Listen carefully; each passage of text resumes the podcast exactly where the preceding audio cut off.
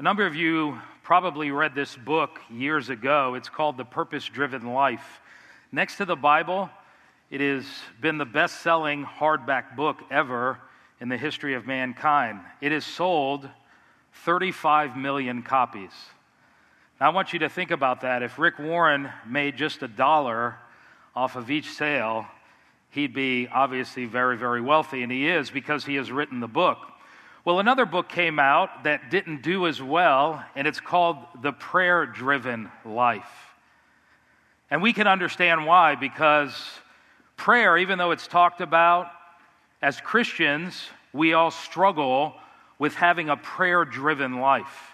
And that's what we want to talk about this morning. So turn to James chapter 5. James chapter 5, we want to specifically look at verses 13 through 20 as we conclude our study of the book of James. This has been a book of wisdom, as John has said. And James, is going to conclude this section in talking about prayer. Listen to what Oswald Chambers says about prayer, and I think it's very instructive for us. We tend to use prayer as a last resort, but God wants it to be our first line of defense. We pray when there's nothing else we can do, but God wants us to pray before anything at all. End quote. We would agree with him, but in practicality, many of us struggle with prayer because prayer is hard work. On the one hand, it does come natural because we're born again. We are now in connection with God. And so it does come natural, just like breathing, but we also know that prayer is hard work.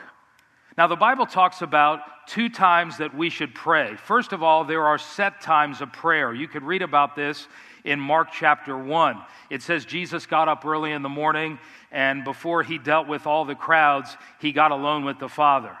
And then, secondly, we would also, all of us, understand this one, and this is spontaneous times of praying. 1 Thessalonians 5 says to pray without ceasing. In other words, throughout your day, you are to pray the word is used of a hacking cough, and we all know what that is. It means that we cough throughout the day, and that's how we are to express ourselves in prayer.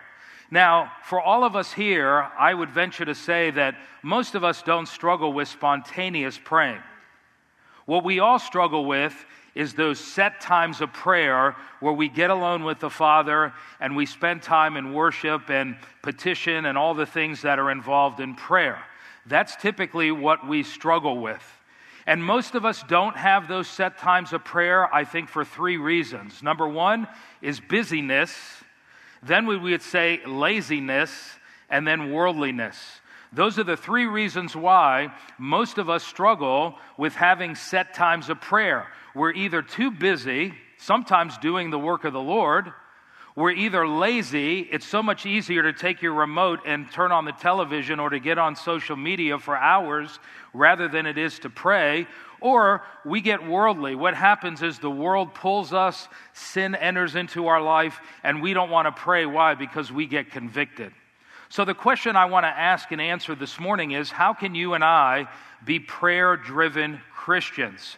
Some of us struggle with this more than others but we all need to be prayer driven Christians. And listen, if we are not praying Christians corporately and individually, we're going to lack power in our life.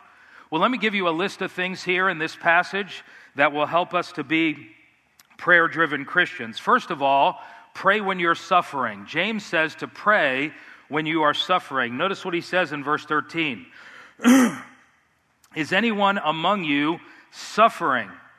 Then he must pray. Now, obviously, he was writing to a group of Christians that were poor, that had been dispossessed from their homes, they had been scattered. Many of them were being persecuted by the rich, many of them were being dragged to court. And so, if any of you is suffering, James says, you must pray. And so, when you and I are going through a difficult time in our life, when we're hurting, when we're dealing with problems, the first response is we're to go to the Lord in prayer. And what I have found is that many times when we are suffering, when we are hurting, we typically are driven to our knees. That's why God often allows suffering in our life because He knows that it will drive us to dependency upon Him. Now, when you pray, when you're going through a difficult time in your life, typically I pray for two things God, get me out of this situation, or give me strength in the midst of this situation. God will do one or the other. There's nothing wrong with asking Him to rescue you from your difficult situation. Now, if you brought the trial on yourself, God may not rescue you out of it, but you could always ask. But He will either get you out of it or He will strengthen you in the midst of it. And so, if you're hurting this morning, you're going through a difficulty, God wants you to spend time seeking Him. Not just saying, Lord, get me out of this, and you offer up a quick prayer, and that's the extent of your prayer life. No, God wants to drive you to your needs. My dad recently was diagnosed with Parkinson's, and we've noticed in the last three or four months he's really taken a nosedive physically. They put him on medication because the dopamine in his brain is very low. And last Sunday, I called him on the phone. My mom said he had been sleeping all day during Father's Day. And I remember calling him, talking to him on the phone, and I started to cry because I realized that he wasn't doing good. And when I hung up the phone, Laura and I began to pray because I was hurting. And those of you who have parents who are sick, maybe they've already passed on, you remember that experience of walking with your parents through some physical difficulty or some mental difficulty. Whatever it is, when you're hurting, James says if you want to be a prayer driven Christian, pray when you're suffering. Secondly, pray when you are sick. He says in verse 14, Is any among you sick? Then he must call for the elders of the church, and they are to pray over him, anointing him with oil in the name of the Lord. And the prayer offered in faith will restore the one who is sick, and the Lord will raise him up. And if he has committed sins, they will be forgiven him. A second way to be prayer driven is when we are going through sickness, we need to request prayer from the elders of the church. Notice you are to take the initiative because sometimes the leadership, which is called elders, do not know that you are sick. Now, here's the question who are the sick here? Traditionally, we have interpreted this to mean someone who is physically sick. And there are two interpretations. I'm going to apply both of them because I think both are valid. First of all, the sick person here is referring to someone who is spiritually or emotionally sick. The Greek word that's used here is used 50% of the time in the New Testament to refer to somebody who's beaten down spiritually and emotionally. And that would fit the context of the people to whom James was writing to because they were beleaguered, they were beaten up by the rich, their wages were not being paid in chapter 5, and many of them were suffering emotionally. They were depleted, and they were at the end of their rope spiritually. And so James says if you are sick spiritually, and you're struggling with spiritual motivation, and you feel broken down, and you want to throw in the towel spiritually, he says, call the elders of the church. If there's sin involved, confess your sins and God will forgive you, and the elders are to anoint you with oil. You say, well, what's the oil for there? Well, you have to understand, in ancient times, oil was a form of primitive medicine. And so James is saying if you're spiritually sick, the elders will pray for you and they will rub oil on you. If you want an example of this, read Luke chapter 10. Do you remember the Good Samaritan? What did he do to that man that was beaten up physically? He rubbed oil on him. In fact, we can make an inference from this that if you are spiritually sick, you need to what? Go to the elders, ask them to pray for you, and as we're going to see later, go to the doctor because, because oil in that day was a primitive form of medicine. And so the first group of the sick are those who are spiritually beat up. Then the second group of the sick would be those who are physically ill. And this is how this passage is traditionally interpreted. And 50% of the time, the Greek word here is used of those who are physically sick. They have cancer, they have some type of disease. If you're physically sick, call the elders of the church. If there is sin involved, and by the way, sickness is not always the result of sin, but if it is linked and there's sin involved, he says, confess it to the elders you will be forgiven and they will anoint you with oil. Now, what's the anointing there if a person's physically sick? Well, there, it's not medicinally, they're not rubbing it on you as medicine, rather, it's put on you symbolically. In other words, the, the oil represents the Holy Spirit. So when they anoint you with oil, that's a symbol of the Holy Spirit's healing ministry in your life. And he says, Call the elders of the church and have them pray for you. And notice in both cases, the sick person will be made well. In other words, God will strengthen you if you're at the end of your rope, you're broken emotionally, you're broken spiritually, you want to throw in the towel, God will give you strength or you will be healed physically. Now, this raises a question why aren't all people healed physically who have elders pray over them? And you and I know that not everyone gets healed. The Bible says we must ask according to God's will, and if we pray according to His will, He will answer our prayers. I knew a guy back in Miami, Florida. He had this cancer lump on his neck. He went to the elders of the church. We prayed over him, we anointed him with oil, and God removed the cancer from his neck. When he got the MRI done, it was totally gone. God does heal today, and we ought to come in faith and we ought to ask God to heal us physically. So if you're going through sickness, one of the ways that you can be prayer driven is if you're struggling emotionally, spiritually, you're beat up, and you feel like you're going to throw in the towel, call one of the elders of the church or a group of elders and have them pray for you. Now, today we don't anoint with oil medicinally because we're not a primitive culture anymore. But have them pray for you to give you strength. I knew of a pastor one time, he was counseling this young man, and this young man was beat up spiritually, and he wanted to throw in the towel because he was struggling with lust and pornography. And he didn't want to do it. And he said, Well, I'll pray for you, this pastor did. And he said, Let's get on our knees and pray. And so this pastor got on his knees, and he said, When he got on his knees, he said, The young man laid across the pastor's back. The pastor wasn't expecting that.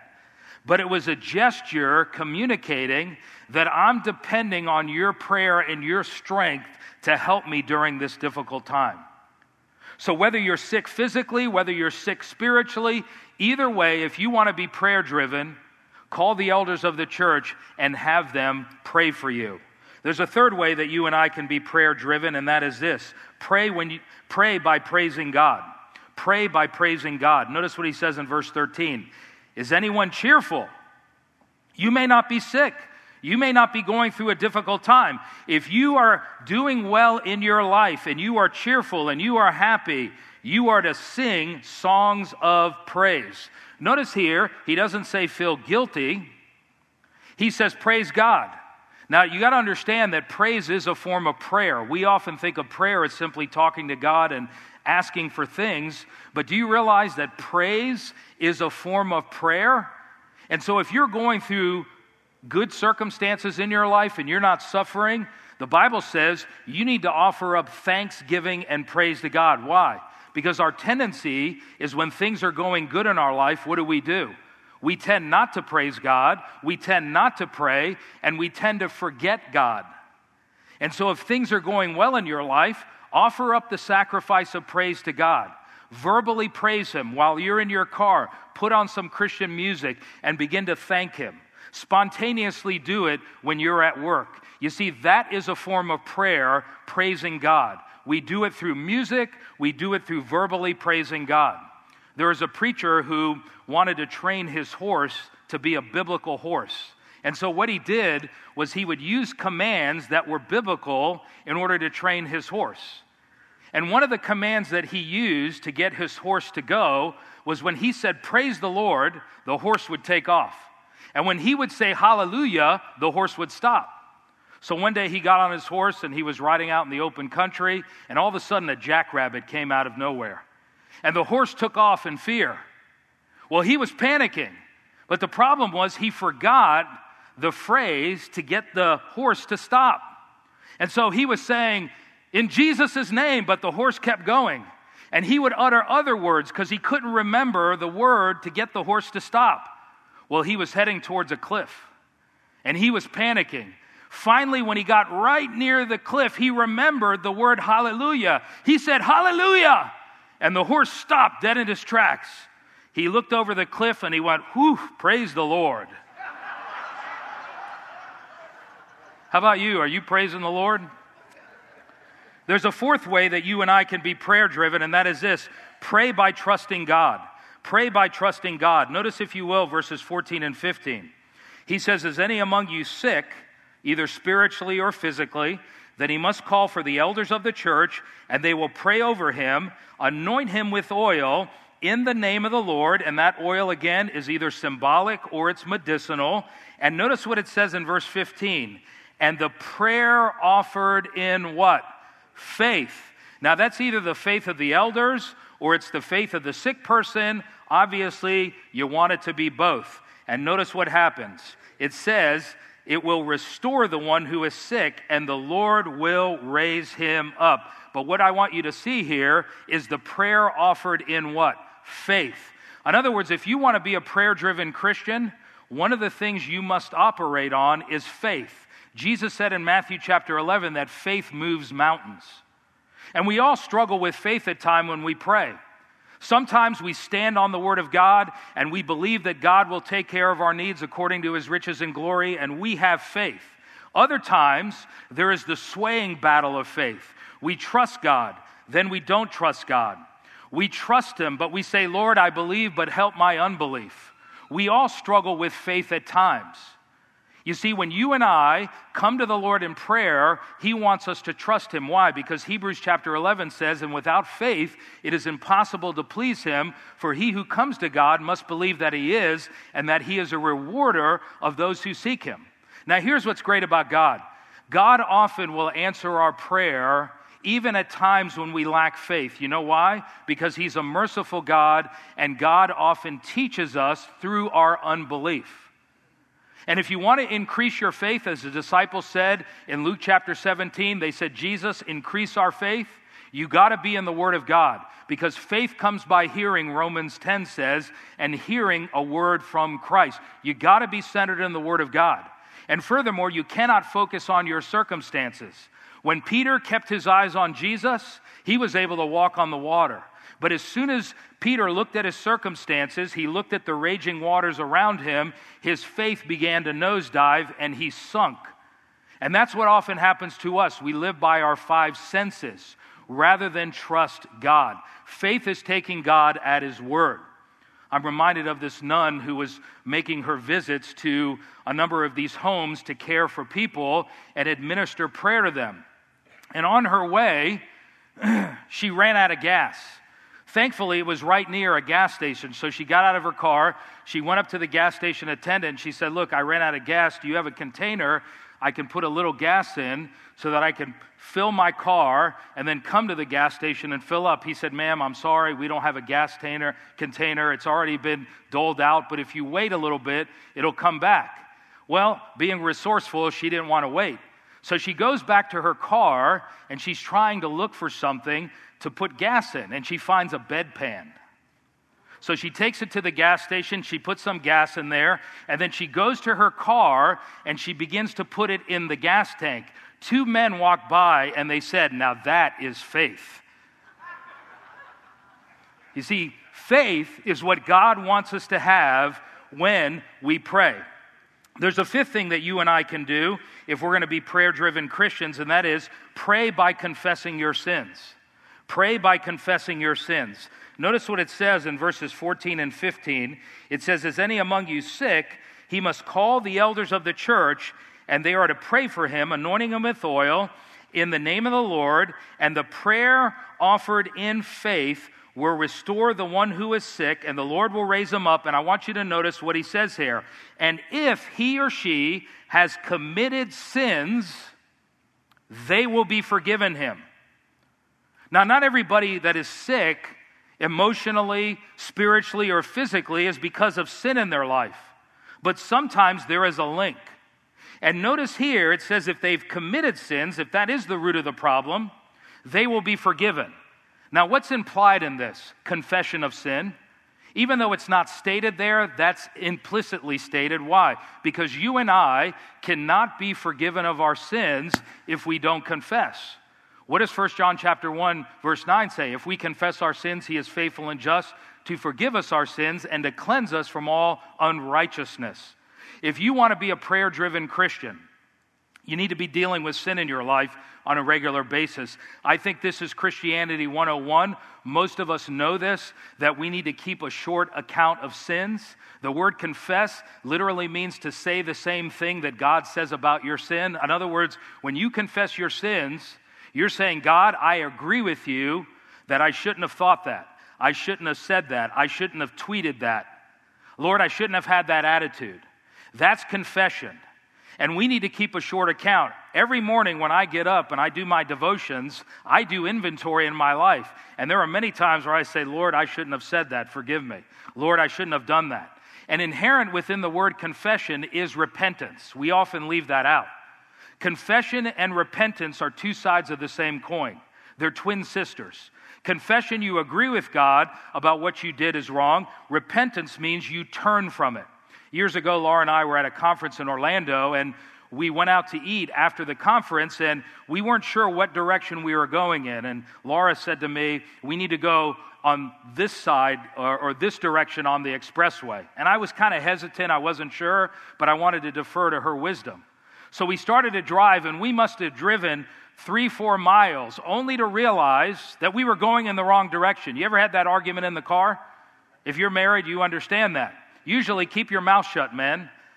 Say, Dear, it's okay. I love you anyway, because I make mistakes too. Well, you know what we did? We got off at one of the exits. That's confession.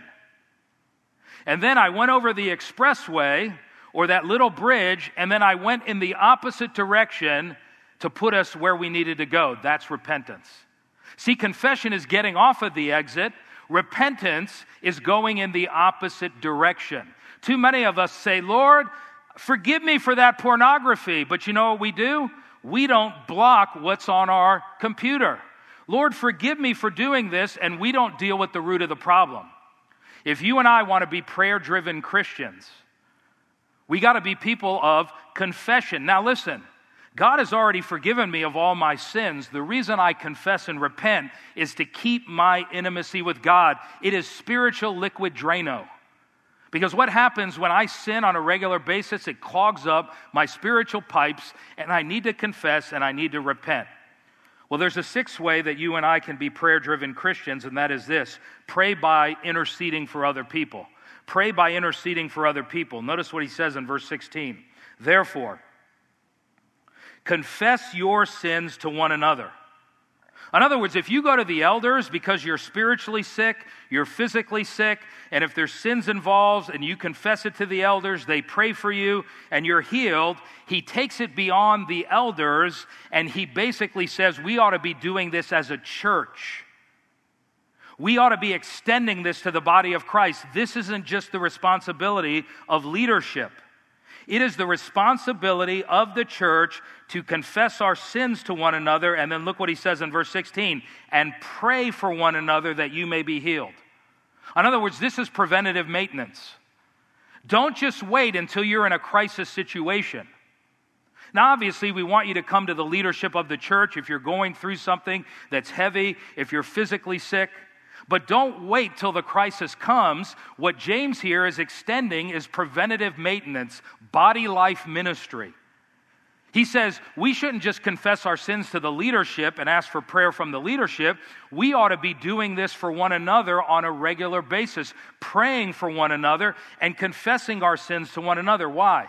Because there's psychological, spiritual, emotional, and yes, even physical healing when we have people that we can trust, that we can share our burdens and our struggles with, who will not judge us and will pray for us, and we pray for them. Unfortunately, in the church today, often we don't have people that we can confess our sins to and pray for one another. Why? Because as American Christians, we're very independent.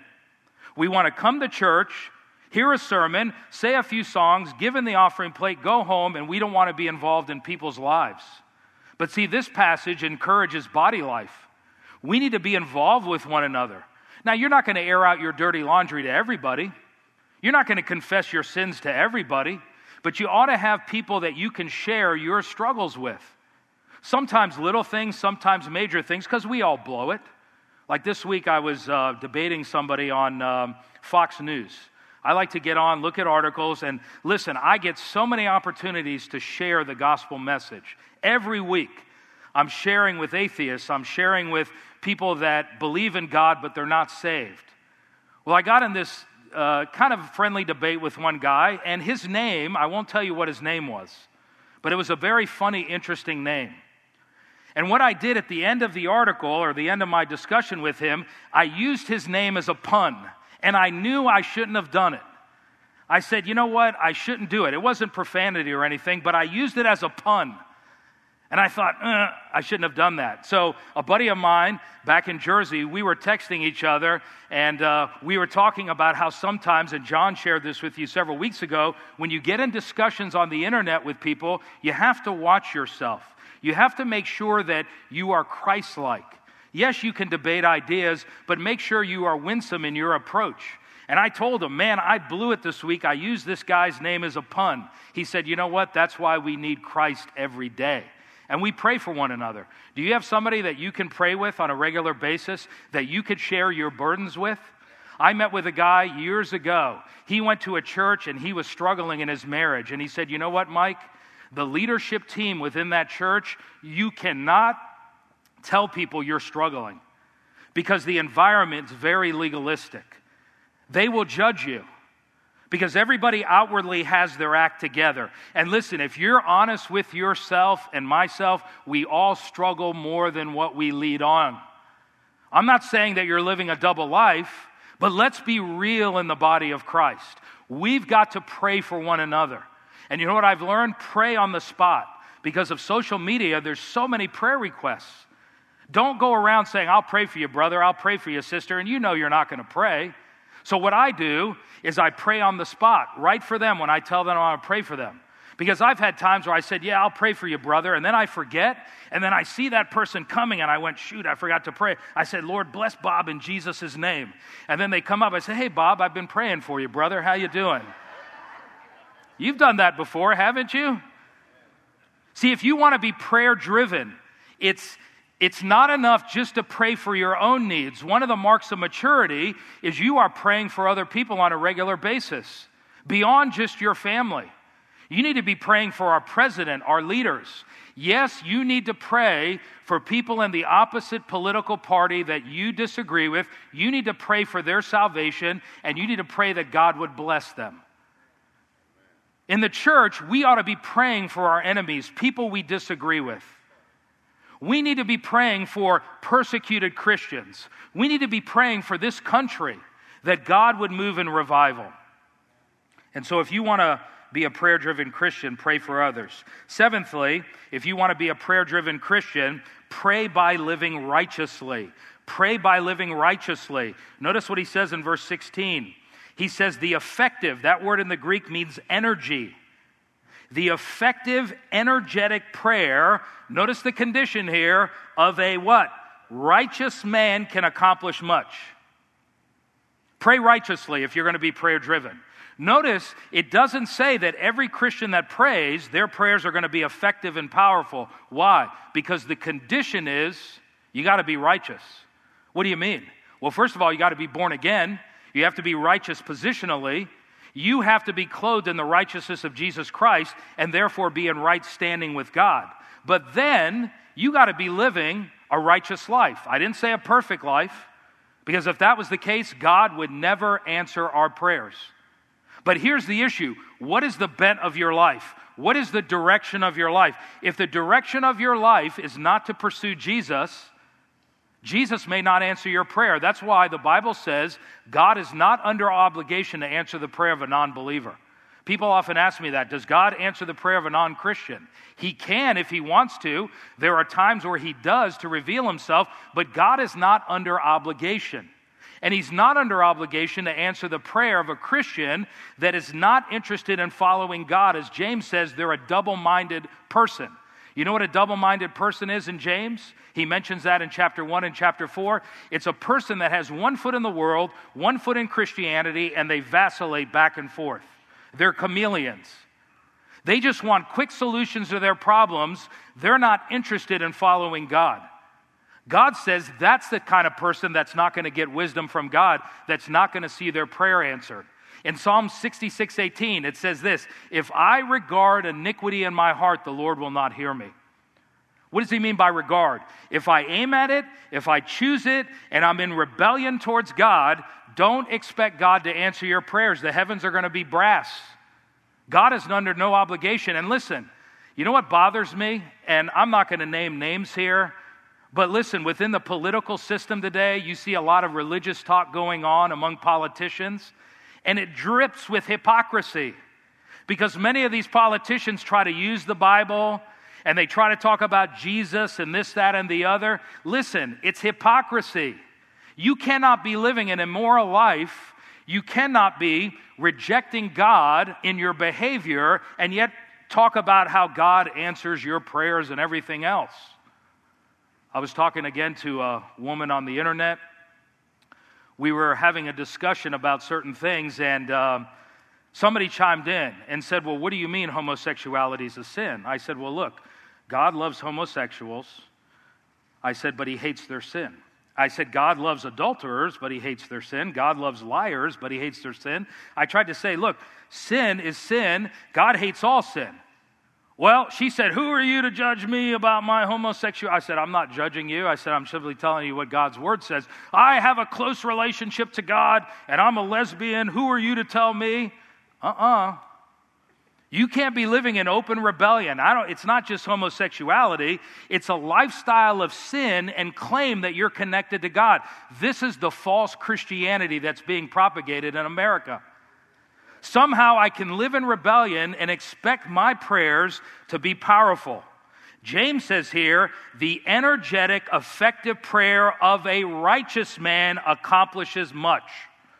Not perfection, but the direction of your life is what will make your prayers powerful. So if you want to be a prayer driven Christian, pray righteously.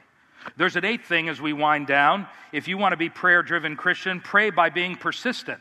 Pray by being persistent. Notice what he says in verse 17. He's going to use an example here of someone who prayed with power. Elijah, who's in the book of First Kings, he says Elijah was a man with a nature like ours. He was human just like us. And notice what it says in verse 17. And he prayed earnestly. Here's what the Greek says he prayed with prayer. He prayed with prayer. You know what that means? That means he prayed diligently, he prayed persistently, he prayed passionately. Elijah did not quit. If you want to read about the story, go to 1 Kings, I believe it's chapter 18. It talks about how the rain and the cloud didn't come right away, and Elijah kept praying. He wouldn't quit. If you want to be a prayer driven Christian, pray persistently. You know what that means? That means as a lifestyle, keep praying. Don't give up on praying. Sometimes we all get discouraged. We say, God's not answering my prayer. Sometimes you feel like the heavens are brass. Am I just praying to the air? And so we can disengage in prayer because we feel like it's not effective. I've met with groups of pastors before and we've prayed for revival. We don't see revival coming. It's easy to get discouraged and say, you know what, I'm just going to stop praying. No, pray persistently. And it also means if you're trusting God for something, keep hanging in there, keep trusting Him, don't quit. Make sure it's according to His will. Sometimes we don't know if it's His will, and if we don't know, if it doesn't contradict Scripture, then keep asking. I remember before I went to seminary, we prayed for housing. I was living in Miami, Florida, and we prayed specifically for a three bedroom place with two baths because we had two girls at the time. And we kept praying every night, Laura and I, Lord, we're trusting you for this, we're trusting you for this. I came to visit up here, went to the seminary to look around, and we didn't know where we were traveling. We got off at the exit that said Lexington. I went to this uh, realtor's office and I said, Hey, we're looking for a place. Do you know? She says, We don't have anything, but here's a man that I think can help you. And on the piece of paper, it said Reverend Bill Clower. He was the pastor at Chapel of Redemption, which is now Radius. So I called him up and he said, Man, he said, Mike, if you would have called me yesterday, he says, I just got rid of a three bedroom, two bath. So he says, I got a two bedroom. He goes, You want to look at it tomorrow? I said, Yeah. See, ye of little faith. Well, the next morning comes, he calls me, he says, Mike, you wouldn't believe what just happened. He said, I just got this morning a three bedroom, two bath. And that's the place we moved in. God took my weak faith, but because we kept praying and praying and praying, God answered. If you've been praying for your parents or a loved one or a child who's wayward, keep praying, do not quit. There's a ninth way that you and I could be prayer driven, and that is pray by being bold. Pray by being bold. Notice what he says here Elijah was a man with a nature like ours. He wasn't a super saint, he had feet of clay. He got tired. He got hungry. He got depressed. You remember when uh, Jezebel put him on the run? God accomplished great feats with him, sending fire from heaven to consume the sacrifice, lick up all the water. I mean, God demonstrated his power, but as soon as Jezebel said, I'm coming after you, you know what he did? He tucked his tail between his legs and he ran.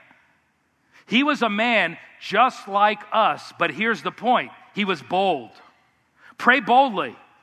We're no different than Elijah. Elijah's no different than us. When you come to the throne of God, make great requests. Ask God boldly. Come to his throne, Hebrews chapter 4 says, and make your requests known to God. Too often, we don't come to God with bold requests. Now, obviously, it has to be according to His will. It has to be in Jesus' name. You have to pray with the right motives, James 4 says, but come boldly. Jerry Falwell was like this. He was a man of faith. He prayed boldly. And God answered his prayer. Liberty Mountain, before Liberty University was there, that mountain was owned by the government, and he said, That's the mountain that God's going to give me to start this school, and I won't take you through the details, but by boldness to God and by faith, he was able to acquire that property. He didn't have the money. I think it was $90,000 when he got it in that day, which was a lot of money, and God provided the money.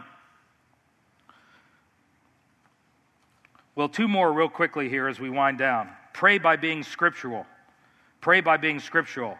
Verse 17 Elijah was a man with a nature like ours. He prayed earnestly that it would not rain, and it did not rain on the earth for three years and six months. Now, that's not mentioned in Kings. We get that from extra biblical literature, but that's how he prayed, and it didn't rain for three years and six months. There was a drought, there was a famine. You say, why? Why did he pray this? Because idolatry was going on in the land with Ahab and Jezebel, and this was the judgment of God. Then he prayed again in verse 18, and the sky poured rain, and the earth produced its fruit. You say, what do you mean by praying scripturally? How is, how is that inferred here? You know why Elijah prayed this prayer? Watch this. Are you listening? Say amen. amen.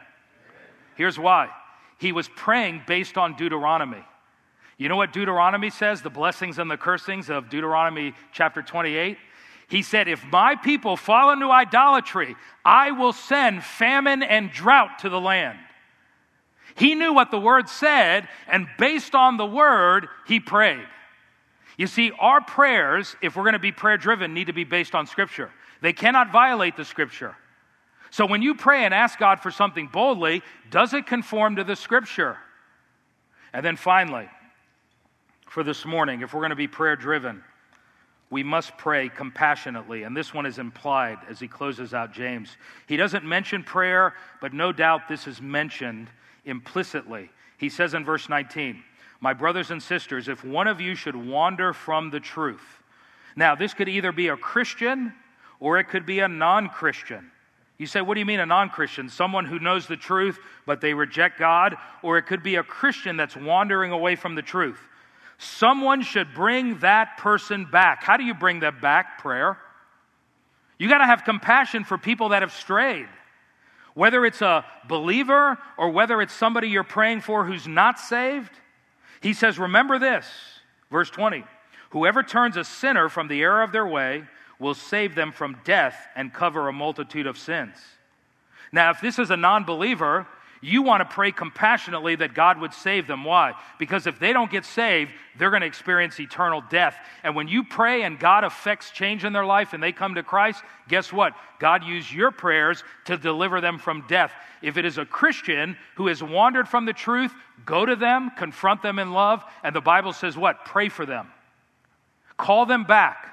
Why? Because if they've strayed from the truth, they could be chastised by God greatly. The word death there could be physical as well. 1 Corinthians 5, remember the guy in the congregation that was sleeping with his stepmother? What happened? God killed him prematurely, took him home. So, are you a prayer driven Christian? I know I got a lot of work to do. I'm not where I should be. How about you? And let me just say this we are living in times right now, we all know this, and we are at a tipping point. Let me say that again. We are at a tipping point in this country. And I promise you, brethren, if we do not pray, this nation is going to go down. It's already going down. We're at that tipping point. We are going to see, listen carefully, an implosion like we've never seen. We are going to see the culture turn on the church like we've never seen. And so, starting next Sunday, we're going to pray in the cafe, 8 o'clock, 8.15 rather. It's going to be 20, 30 minutes of prayer. I am pleading with you, as John is as well. We need to be praying for our country. We are at a tipping point. So, do you want to be a prayer driven Christian? What do you need to do? Number one, pray when you are suffering. Number two, pray when you are sick. Number three, pray by praising God. Number four, pray by trusting God. Number five, pray by confessing your sins. Number six, pray by interceding for others. Number seven, pray by living righteously. Number eight, pray by being persistent. Number nine, pray by being bold. And number 10, pray compassionately. Let's pray.